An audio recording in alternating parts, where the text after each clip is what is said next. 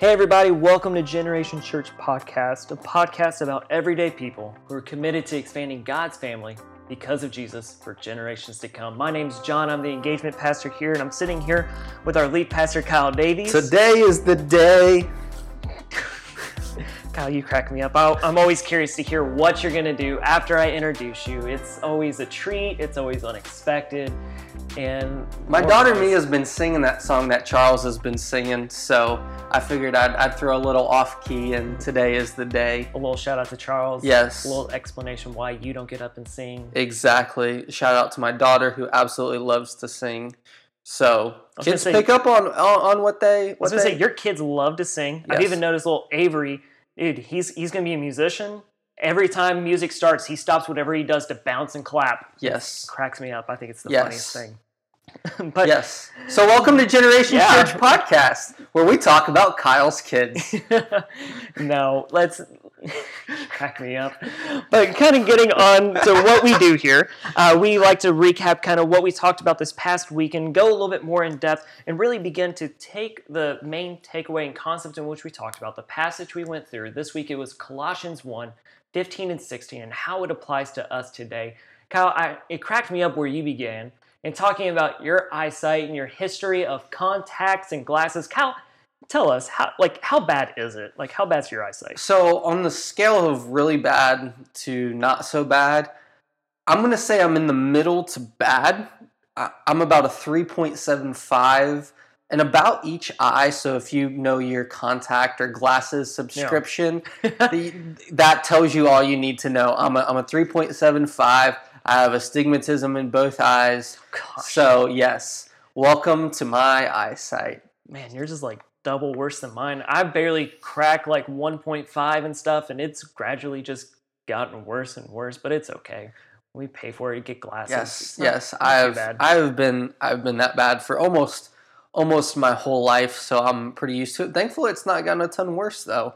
So I've I've been in about that prescription a long time. But my eye doctor visit she she laughed a little bit when I when I went in this time, and oh no, she she likes to make fun of me because I'm always like it, it changes so much, and I'm always so technical because you know when they do the is it better or mm-hmm. worse? It, on one or two, better or worse? On three and four. I always ask like what's better? Is it the boldness of the letters? Is it the clarity of the letters? Because sometimes number three is a lot more clear but the letters on four has come through a lot bolder. The black is blacker, and the three is Dude, so. So I'm blowing my mind yes, right, right, now. I've never thought of this. It's just a subconscious. I'm like, uh, I liked that one better. I'd rather see that than that, but I don't know. Yes. So there is there's your insight into my doctor's visit. So pray for my eye doctor as I go back here to figure out if these new contacts actually have helped me in work. Now, what everyone does need to know, and this may be a little TMI, is I sleep in my contacts as well. So my contacts. You det- sleep in your contacts? I, yeah, deteriorate. Dude, that's like one of the first things they say. Don't sleep in your contacts. Like, yes. Take them out. I almost don't take them out for a full month until it's time to change them. Do you, Which do you change them? Do you change them each month? I was gonna say I don't. I don't know many. Oh, I actually I, I, gotta lie. Hannah does. Hannah changes it right on the first of the month. I was gonna say Ruth's got her her her contact schedule changed in the calendar. I'm not quite every month, but I do know when I'm getting time to change them because they get really oh, yeah. foggy they, and everything. I can't imagine what my eye doctors think when I go in like a year, year and a half later, and I only bought like a six month subscription, and I come back and I'm like, yeah, I still have some. Uh, yeah, that's probably not the best. Yeah, we don't let our eyes breathe, but I didn't know your eyes could breathe. But, anyways, you crack me up. But you really took this whole idea of your eyesight. Um, kind of struggling, you having some blurriness and seeing the letters on the screen, you really began to tie this around into sometimes in how we view Jesus, how mm. we view Christianity and some of that stuff. So let, let me ask you this. With the parallel of the fuzziness of our eyes, what is some fuzziness our culture and the world around us has about Jesus? Mm. What are some misconceptions, some false ideas? What it, how does the way our culture view Jesus contradict with how uh, Scripture views Jesus? Uh, that's such a good question, and this there are always popular answers. So the, the the kind of pop answers or the pop responses to that is well, people think Jesus is a good teacher, or they they think uh, he's he's some great historical figure. Or he was just a man that, uh, because of his followers, eventually became known or associated with Mhm. God. That's that's Bart Ehrman's argument in a lot of cases.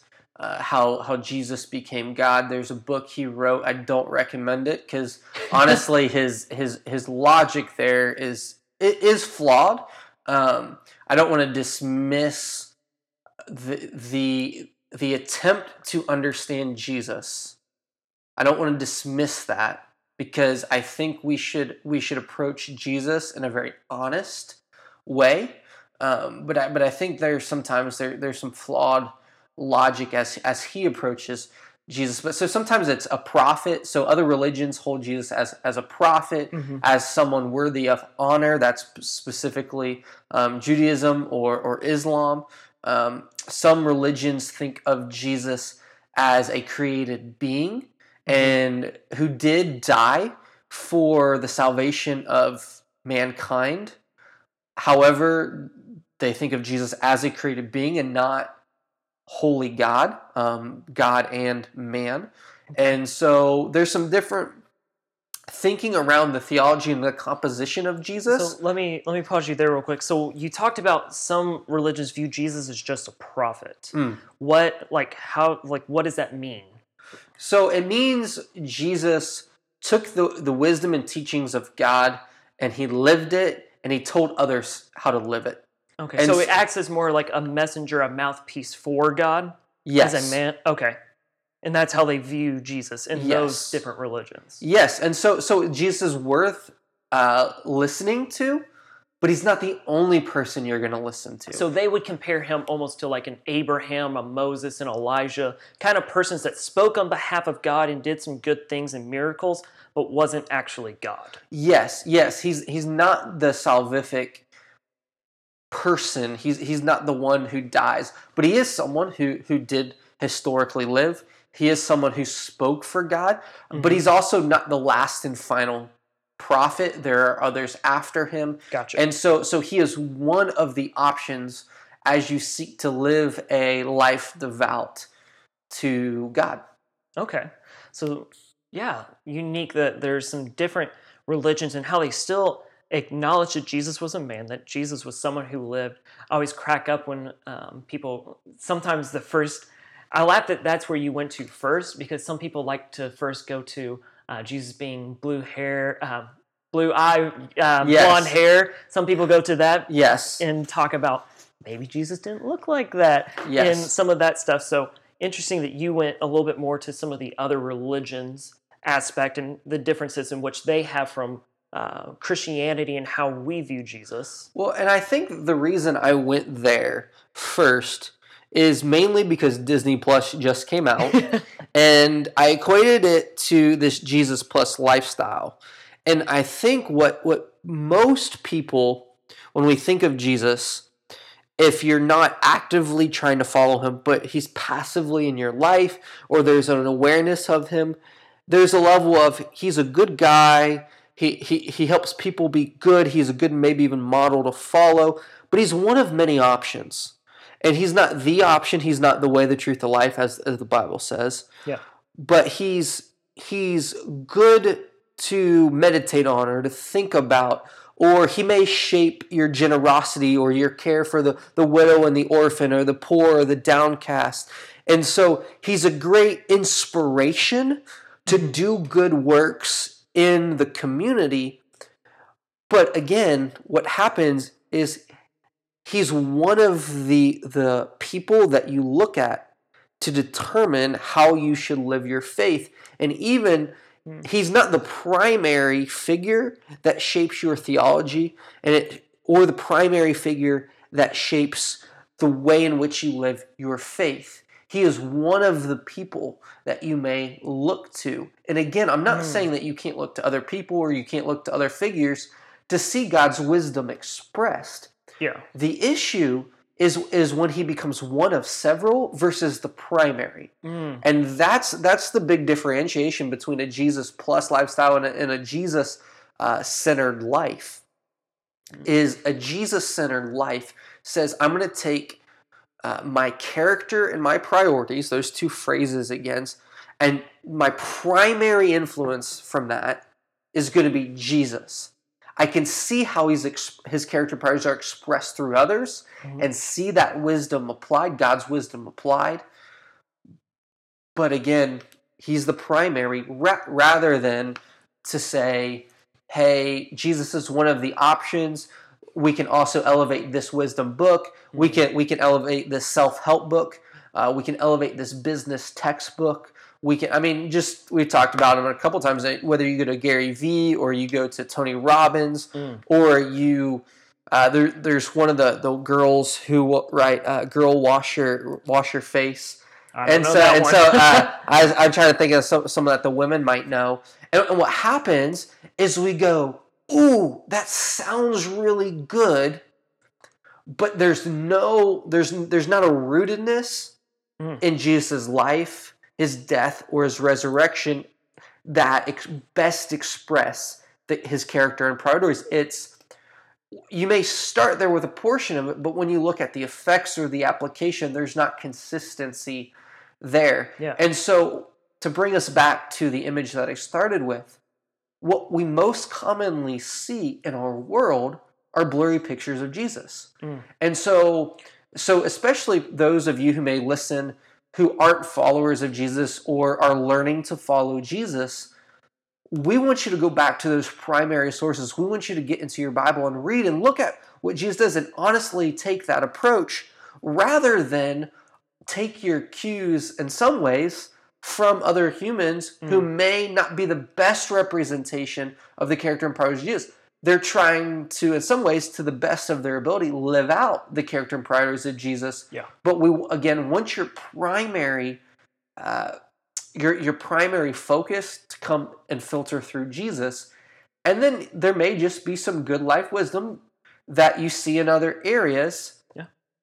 that you filter through Jesus, and that's what Mm. why the wisdom literature in the Bible is so powerful and so good is because you get some general rules of life. Yeah. You get um, some some good ways to think about things, but you see wisdom expressed. And actually, let me say it this way: you see wisdom embodied Hmm. in Jesus, and that's why I keep pointing back to Jesus. Is it's not just hey here's here's a good rule of life here's here's a way to be a good person uh, here's some just general things you can do because if we're honest that can change culture to culture it can Yeah. change individual to individual but there has to be a guiding uh, light or in this case a guiding person that Mm. shows us what the best version of humanity is like and how to best apply god's wisdom and we, Okay. we, we, see, we see that in jesus Yeah. So let me get here if I get you right. In this idea of this Jesus plus um, culture mentality, it's almost like Jesus is like an add-on that we just supply uh, to the rest of our life, to everything else. We hold it at the same plateau of values and everything. Like our life in the hierarchy of things, we have kind of like this plateau in which we hold a bunch of things on the same level. And Jesus is just like an add-on or extension. It's almost like how like I have Netflix and Hulu and Disney Plus and all these other services. It's a, it's an add-on to what I'm filtering stuff through, how I evaluate, how I deem, how I live my life. It's an add-on. Is that what you're trying to say? Yeah, yeah, absolutely. And what happens is the algorithms on the shows they, they say here are things you like.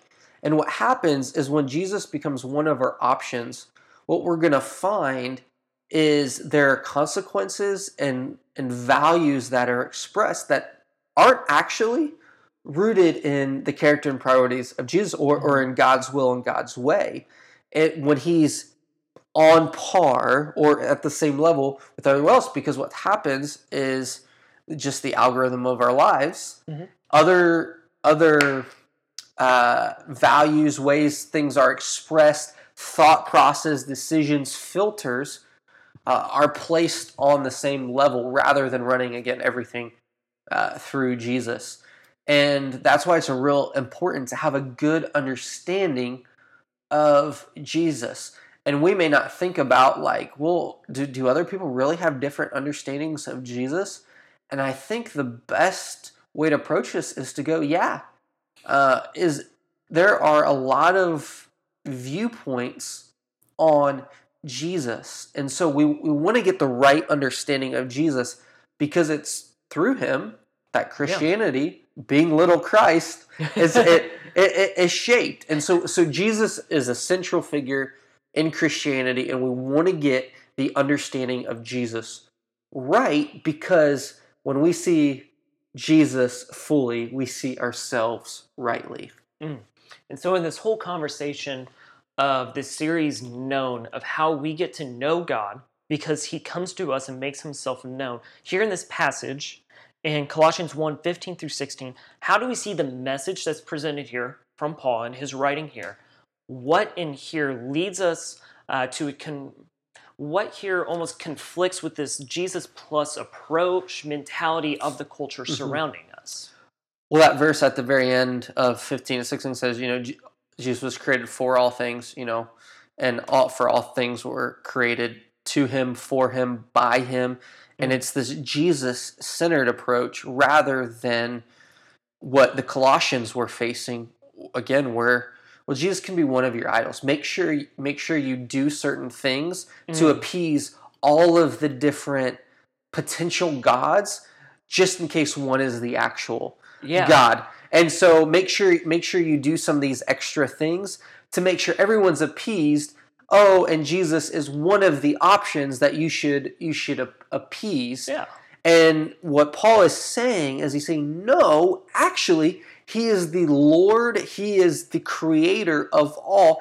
Everything within the earth and creation reports to Him. There is a hierarchy there, and what's hard is we have rejected a lot of hierarchies. We, we want the options to be level, we want the playing fields to be clear, and I mm. think in many cases, actually, Jesus gives us that. Yeah. But in this case, we have to understand that He is the creator of all. All things were created for Him, by Him, and, and unto Him, which means, as the passage says, all rulers and authorities, thrones, dominions, mm. things visible and invisible, the spiritual world reports again yeah.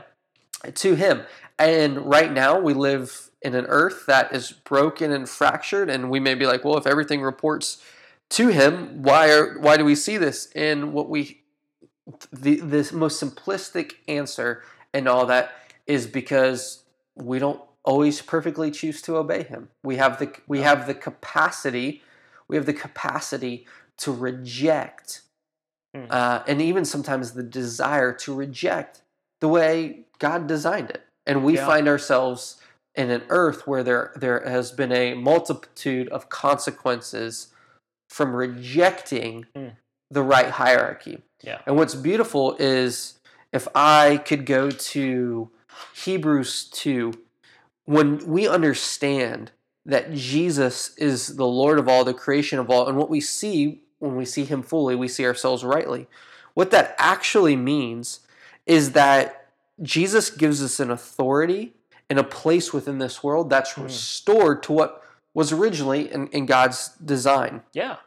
And so, uh, Hebrews 2, verses 5, and I'll, I'll start reading there. He says, For he has not subjected to angels the world to come that, that we are talking about, but some someone somewhere has testified, What is man that you remember him? Or the Son of Man that you care for him. You made him lower than the angels for a short time. You crowned him with glory and honor and subjected everything under his feet. For in subjecting everything to him, he left nothing that is not subject to him. As it is, we do not yet see everything subjected to him, but we do see Jesus, made lower than the angels for a short time, so that by God's grace he might taste death for everyone, crowned with glory and honor because he suffered death. For in bringing many sons and daughters to glory, it was entirely appropriate that God, for whom and through all things exist, should make the source of their salvation perfect through sufferings. For the one who sanctifies those who are sanctified all have one Father. That is why Jesus is not ashamed to call them brothers and sisters, saying, I will proclaim your name to my brothers and sisters. I will sing hymns to you in the congregation. Again, I will trust him, and again, Here I am with the children God gave me. And now, since the children have flesh and blood in common with Jesus, Jesus mm. also shared in these, so that through his death he might destroy the one holding the power of death, that is the devil, and free those who are held in slavery for all their lives, the fear of death. For it is clear that he does not reach out to help angels, but to help Abraham's offspring, humanity. Therefore, he to be like his brothers and sisters in every way, so that he could become a merciful and faithful high priest in matters pertaining to God to make atonement for the sins of people. For since he himself has suffered when he was tempted, he was able to help those who are tempted. So that's a very long passage. and I read that whole thing to say is what you see is we don't see things fully as they are right now. Right there mm. in that passage, it talks about we don't always see things as they are. Yeah. We see some things that are blurry and mm-hmm. unclear.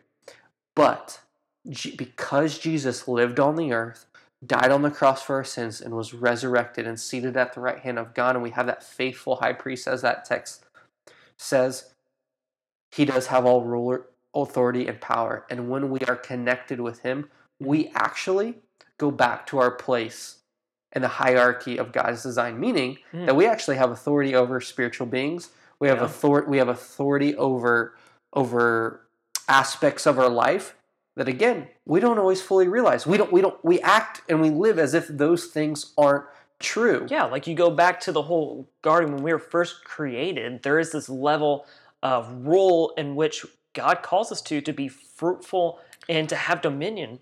Like God a sub rule. God- God's creation. yeah, God brought us along and gave us uh, the ability to help name the animals. Giving a name to something Yes. is to have authority, to have a Yes. part to play in the creation.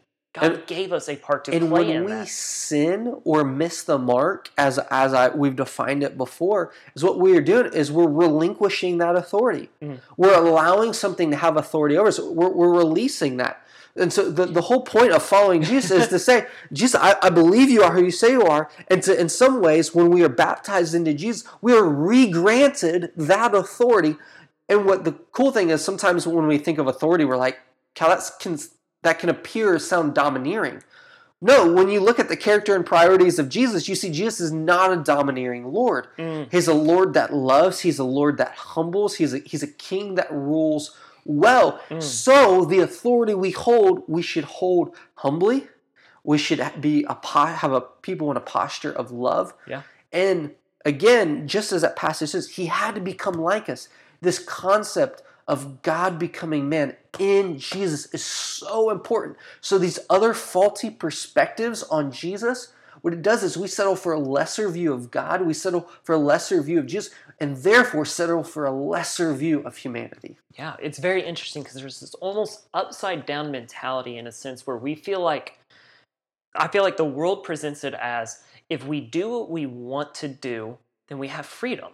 Mm. And to relinquish and give up some of our desires and to follow Jesus is more to kind of go under this authority in a sense. But really, what we see here is that it's almost this reversal that when we surrender um, some of our fleshly desires to follow Jesus' way, there's actually freedom in there, freedom from a world in which we're oppressed and in bondage to this sin in which we Mm. talk about. It's this very interesting reversal we see here, right? Absolutely, I, that is that is so well put. When we when we see Jesus and we say yes to Jesus, we're freed from the bondage of sin, and we're freed for to to live and be, have authority of, Yeah. of our right, of our rightful purpose. It's just like I mean, John, your your wedding's coming up here here before too long, and so you saying yes to marriage with Hannah, you're saying no to relationships with other girls. Yeah. Like, like at, at, at, the, at the pure sense, when I Yeah. married Ruth, and saying yes to a commitment and a bondage to Ruth, my wife, I'm saying no to all of the other options. And someone will be like, "That's not that's not true freedom." Well, actually, you the, you get there's a sense of fulfillment. There's a mm. sense of joy. It's the it's an ultimate sense of j- intimacy and companionship Yeah. that that when you fracture that out into a bunch of different relationships, you settle for a lesser view of the, the, the best relationship. Mm. And so you don't get the intimacy, the companionship that's that's present in in, in a marriage and, and all the, the pleasure and everything that comes along with that in, in multitude whether it's emotional spiritual physical there, there it's it's it's filled with joy and pleasure that there's because we're human there's also that times when we don't fully live Yeah. that out well and so we miss the mark even in our our marriages. But that marriage gives us a, a good picture of how sometimes saying no to something means that we say yes to something better or in saying yes to something we're saying no to something else. And that's actually that's actually freedom. That- that's the best sense of freedom. That's the best sense of uh, authority and so i would encourage people who find themselves in a place of well isn't that limiting me in some way and it's whenever you make a choice and this this is what's so hard about the fear of better options or Yeah. the fear of missing out in our world is yes when you make a choice when you make a decision you are you're by that choice you are you're putting something over something else Yeah. and our whole aim through this is that putting jesus over everything in our life Mm. his way will and his way his, his perspective is the best way. And the reason for that is because the scripture points to it over and over and again. He's the lord and creation of all. So if everything already points to him wouldn't we find the best sense of life the best sense of humanity giving him his rightful place in our lives Yeah. And so a majority of what we've talked about through this passage so far has been in almost a cultural, day to day view, uh, faulty or blurry view of Jesus. One of the things you talked about a little while ago was some of the different religious views of Jesus and viewing him as a prophet, viewing him as just a man. Here at the beginning of the passage, we see that it says that Jesus is the image of the invisible God. And Mm. you had this quote in there that said that Jesus is the very stamp of God the Father. Mm. So how how is Jesus God, and how does this work? Ex- explain this a little bit. okay so the word is hypostatic union that's that's What? hypostatic union Okay. that's what you're asking me to explain You're here gonna have to. Yes, hypostatic union. Yeah. And it's a profound mystery. So when you listen to this, I'm not I'm not an expert in this. What I'm going to humbly submit forward is what the tradition of the Christian faith has put forward for centuries. Yes. And so to do that, to say that God, to say that Jesus is fully God and fully man, this hypostatic union, this profound mystery. Before I say this, what's called the Nicene Creed, here's what you need to know: every major heresy or offshoot of the Christian faith comes from a poor understanding of this hypostatic union of the person of Jesus. Mm. And so if you're thinking, Kyle, you guys are taking a lot of time on this and you're throwing out some theological terms, the reason why is because if you if we can have a basic or baseline understanding of this, you will be able to listen and identify Mm. faulty thinking, faulty choices in your life, lies that you are believing Yeah. that are that are not true, and then be able to trace that back and say what is the truth I need to believe. So in a very practical way, when again when we understand Jesus fully, we see ourselves rightly. Therefore, we can identify lies mm. and we can cling to the truth. So here is this Nicene Creed.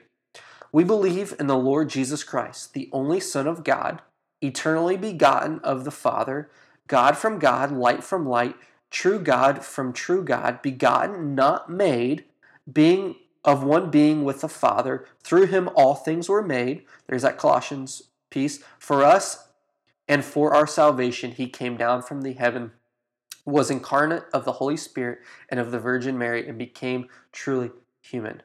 So again, notice there it says eternally begotten, but it emphasizes not made. Begotten is a weird word. It's an old old language, but it's basically saying that Jesus is of divine nature. He is the Mm. Son from the Trinity. And I talked in my sermon specifically that when we have a faulty understanding of Trinity, we result to a utilitarian view of humanity. But the, the big purpose here is that in the Nicene Creed, we say that the incarnation and redemption are bound up together. Who Jesus is means something for our salvation.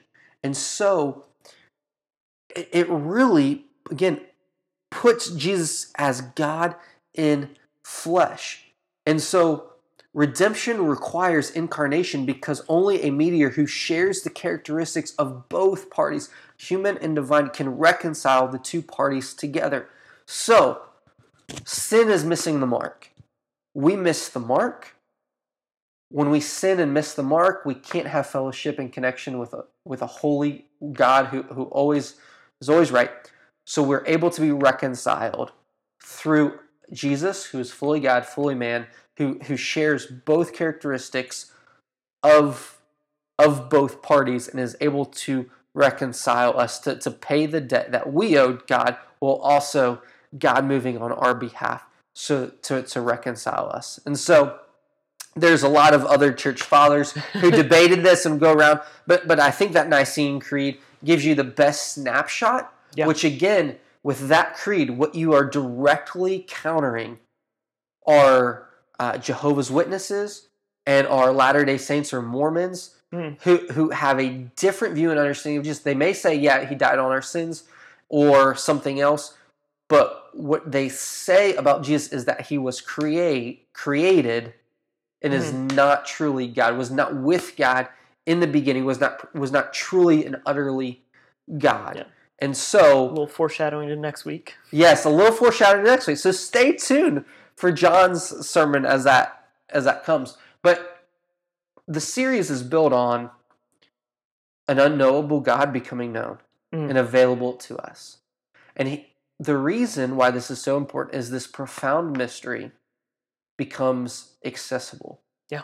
And what we're invited into is not to believe necessarily certain things, but we're invited to, to begin a relationship with a person and with a God who has made himself known and available to us.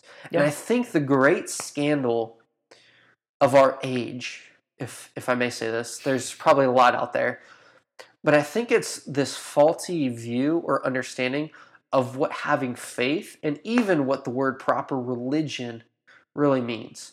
There's actually this article in the Wall Street Journal from a few weeks back that my grandpa Davies uh, sent to me, and it says, "Can religion still speak to younger generations?" And here's this quote. It's talking about more and more people are saying, "Hey, they have no religious affiliation." Yeah.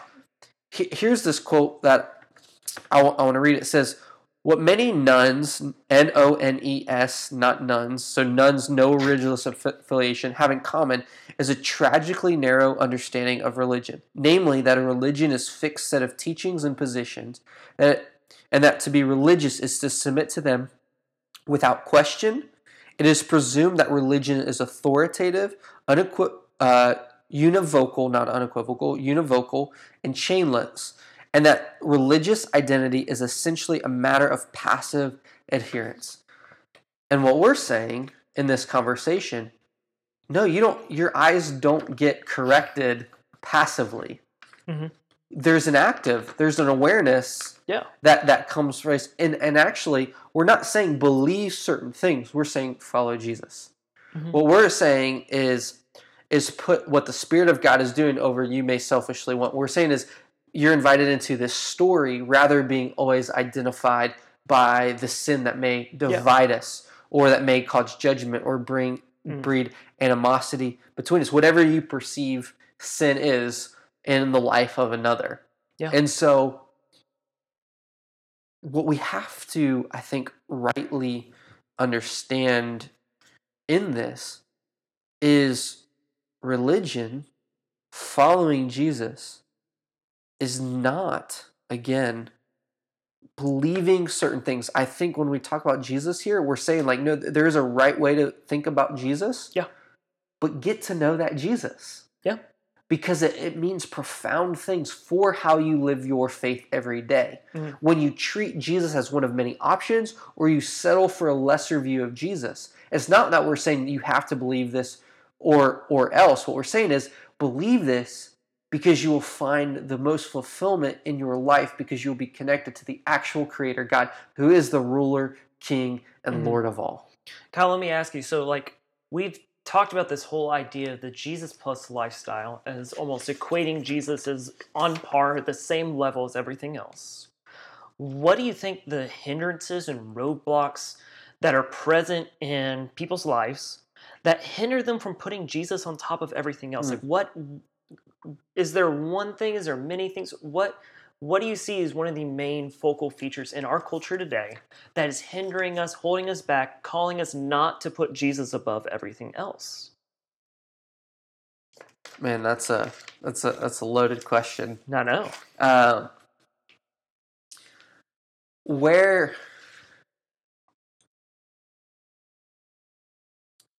in some ways, I don't know if we've taken time to identify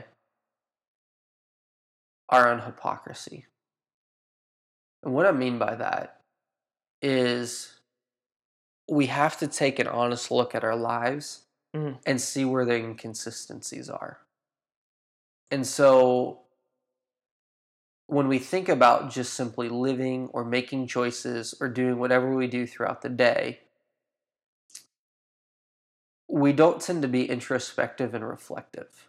We just simply live. And in, in some way, we, we passively adhere Mm. to whatever whatever kind of the pop theology or, or feelings of of the day as, as as we really let that shape it we, we don't take an active role and the moment that we have a moment of quiet to ourselves the moment that we there's an opportunity to be a little more introspective and say is that actually true?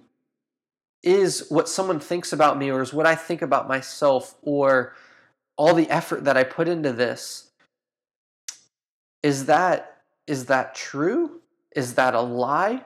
Where does that line of thinking Mm. where do my where do my choices my attitudes and my actions what's my justification for doing them and so we we, just frankly it's easier to distract ourselves from the hard questions than it is Mm. to take an honest look at our motives and so i think i think again it's easier to scroll on your phone than than than admit that there might be some inconsistency Mm. in our in our life and our choices but also when we take a hard look at how we interact with other people and are thinking about ourselves and go hey is is that is that true is that accurate and then making the choice to do something different Yeah. we like comfort so we would rather exist in a state of knowable dysfunction and chaos Mhm. because it's known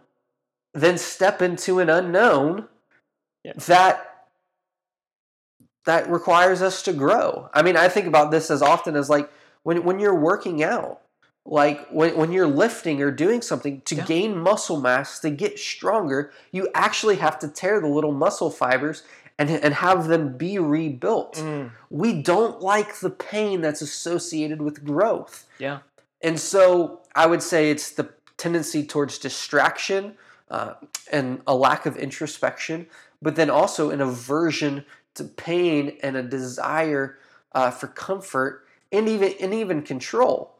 Is if it's something that's unknown, that's both unco- it's both uncomfortable and fully uncontrollable. So in submitting your life to Jesus, what you're doing is actually we use that word you're relinquishing control to Jesus. And so therefore the control of Mm. what you are about and how you're going to be, your character and priorities, you're relinquishing them to God. Yeah. So if I hear you right, it's almost this fear of this introspection, this fear of evaluation of oneself, and comparing how we live, uh, where we, uh, how we, how we go about our daily lives, where we live, work, and play, how we interact, how we think, and lay that against how Jesus interacted, his characteristics, his priorities, and really evaluate: Are we in continuity? Are we, or are we in discontinuity with it? Where are we? um, hitting the mark and where are we missing the mark in a sense how are we um, interacting with jesus and what does our life look like in parallel in contrast to his almost And, and I think to add a third add a third piece in there, I think sometimes we assume other people are exactly like us. Mm. And so the way in which we think about things or the way in which we go about our days or our decisions, we just assume that others are going to do exactly what we do. And now, cognitively, you're like, well, of course they're not going to do that. There's different people, different personalities, different ways. But some of the biggest relational conflicts in our lives is because those in our lives think different, are acting different, are making different choices than we ourselves would choose, act, or, do. Mm. And so, and even the motivation might be different. And so we assume, well, yeah, like this is the way it should be. And, and we've not taken a time to to simply determine or become more aware of what is what is your reasoning um, and i'm not saying you have to have perfect justification for every little thing but around here at generations church we talk a lot about the the reason or why or the reason that we do everything we're doing or why is because of jesus yeah. and we want to help people understand that the choice you make whether to to go to a grocery store at this time or not that time like is it because of jesus and that maybe seem like a silly thing but it's like well, if you go at the same time consistently, you can see some of the same people, and you can get to know some of the same people. Hmm. John, I, I know you you go to BlackRock mm, yeah. often the same time. Mm-hmm. You've got to know people, yeah. and you've got to learn their story and listen to them, and get to know them. And so there's a level of well, the reason why you do that would be because of Jesus. Exactly. And so I, I, I, set you up for that one. Yeah, uh, just uh, softball. You know? And well, and and the reason is because of Jesus, and Jesus is the image of the invisible God, yeah. and humanity was made in God's image. Mm. Therefore, we again, when we see Jesus fully, we see ourselves rightly. We will experience the best part of connection with God, but also the best parts of being human when we understand that that image connection and we understand like you asked the barriers so don't assume because we know what that leads to don't don't uh, be willing to have some introspection uh, and evaluate your own life and actually have an appetite for growth or for for change yeah. what to change because of Jesus. Yeah, there was a there's a quote you had this weekend that I thought it really hit me, and I think some other people in the room grabbed it.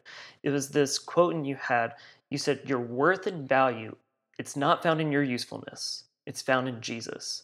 I don't have to be good enough because God is good. God mm. is great, and because of that, I no longer have to hold on to the lies of this world, and I can hold on to the truth and it's I do everything because of Jesus.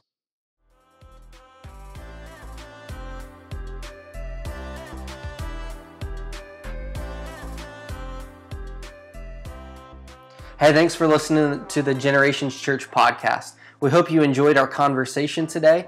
If you have questions, send us a message online at our website or on our social media. You can search us at Gen Church WA or visit our website, mygenerations.church.